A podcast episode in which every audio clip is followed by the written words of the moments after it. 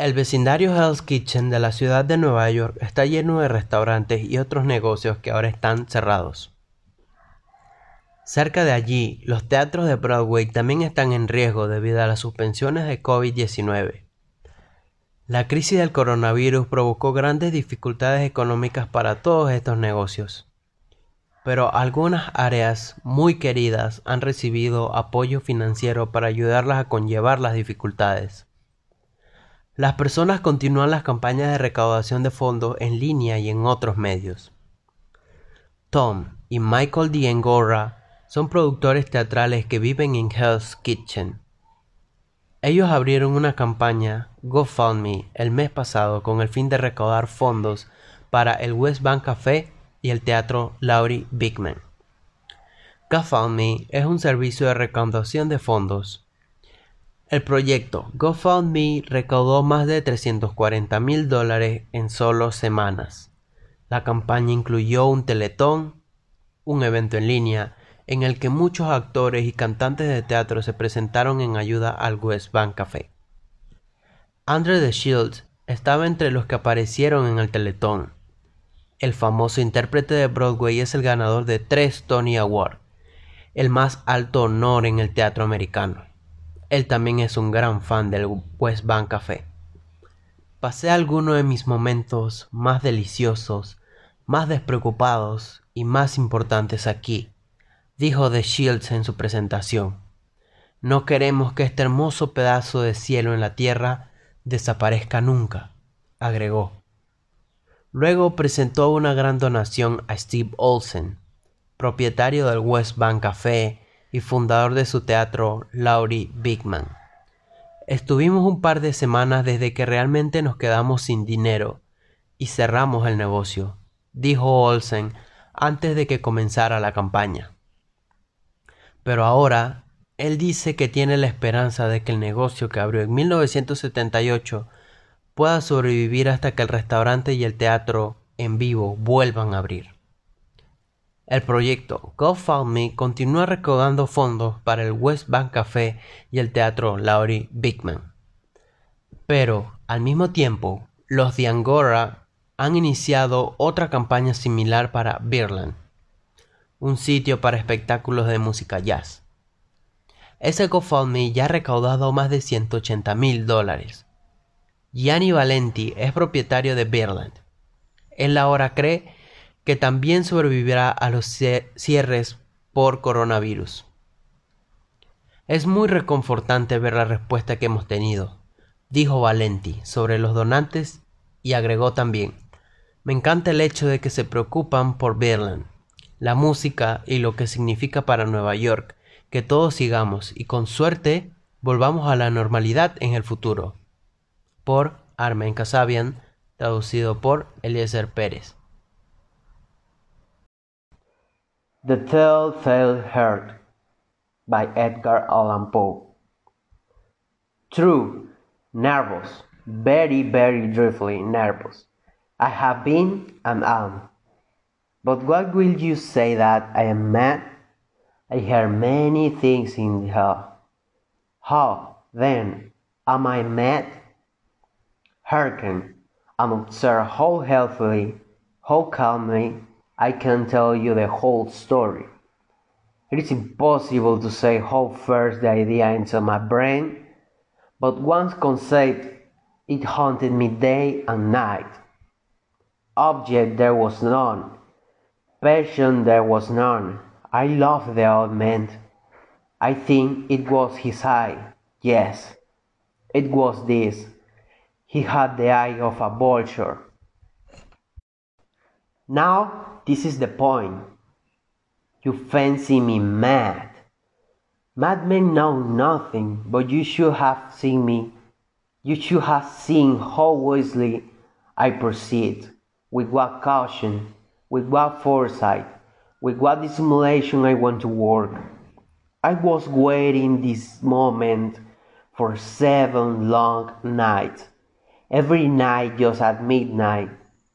But I found the eye always closed, and so it was impossible to do the work, for it was not the old man who vexed me, but his evil eye. Upon the eighth night, I was more than usually cautious in opening the door. I watched minute hand moves more quickly than did mine. I could scarcely contain my feelings. His room was as black as pitch with the thick darkness. I had my head in, and I was about to open the lantern with my thumb slip upon the thin fastening, and the old man sprang up in the bed, crying out, Who's there? I kept quiet still and said nothing. For a whole hour I didn't move a muscle. And in the meantime I did not hear him lie down. He was still sitting up in the bed listening, just I have done, night after night, hearkening to the dead watches in the wall. Presently I heard a slight groan. I knew this was the groan of mortal terror. it was not a groan of pain or grief. Oh no, I knew that he had been lying awake ever since the first slight noise. When he had turned in the bed, his fear had been ever since growing upon him. He had been trying to fancy them causeless, but could not.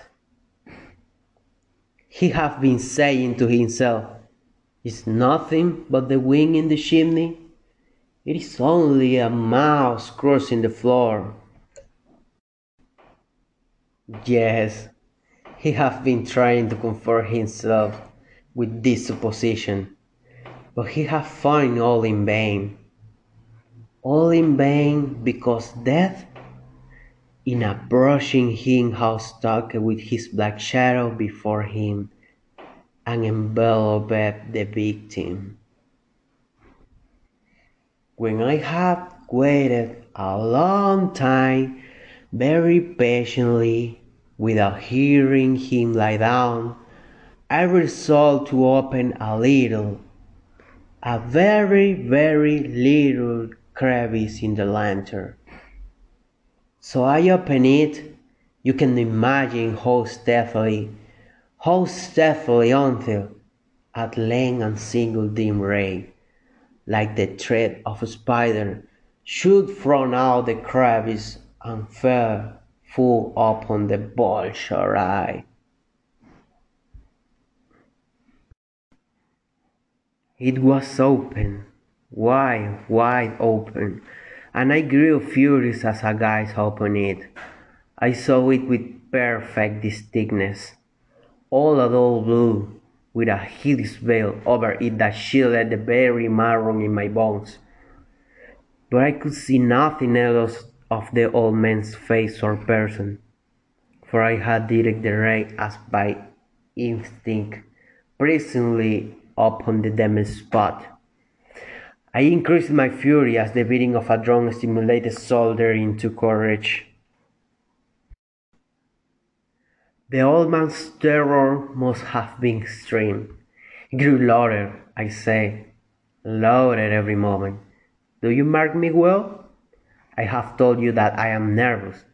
So I am. And now at the dead of the hour night, amid the dreadful silence of the old house. So strange a noise as this excited me to uncontrollable terror. The old man's hour had come. He shrieked once, once only. In an instant, I dragged him to the floor and pulled the heavy bed over him, and then smiled gaily to find the deed so far done. But for many minutes the hair beat with muffled sound, and then the old man was dead. I removed the bed and examined the corpus. Yes, he was stunned, stone dead. First of all, I dismembered the corpus. I cut off the head and the arms and the legs. I then took up three planks from the flooring of the chamber and deposited all between the scantlings. I then replaced the board so cleverly, so cunningly, that no human eye, not even his, could have detected anything wrong. When I had made at the end of this labor, it was four o'clock. As the bell sounded the hour, there came a knocking at the street door. I went down to open it with a like heart, for what had I now to fear? There entered three men who introduced themselves with perfect suavity as officer of the police. A shriek had been heard by a neighbor during the night. Suspicion of foul play had been aroused. Information had been lodged at the police office. I smiled, for what had I to fear? I bade the gentleman welcome.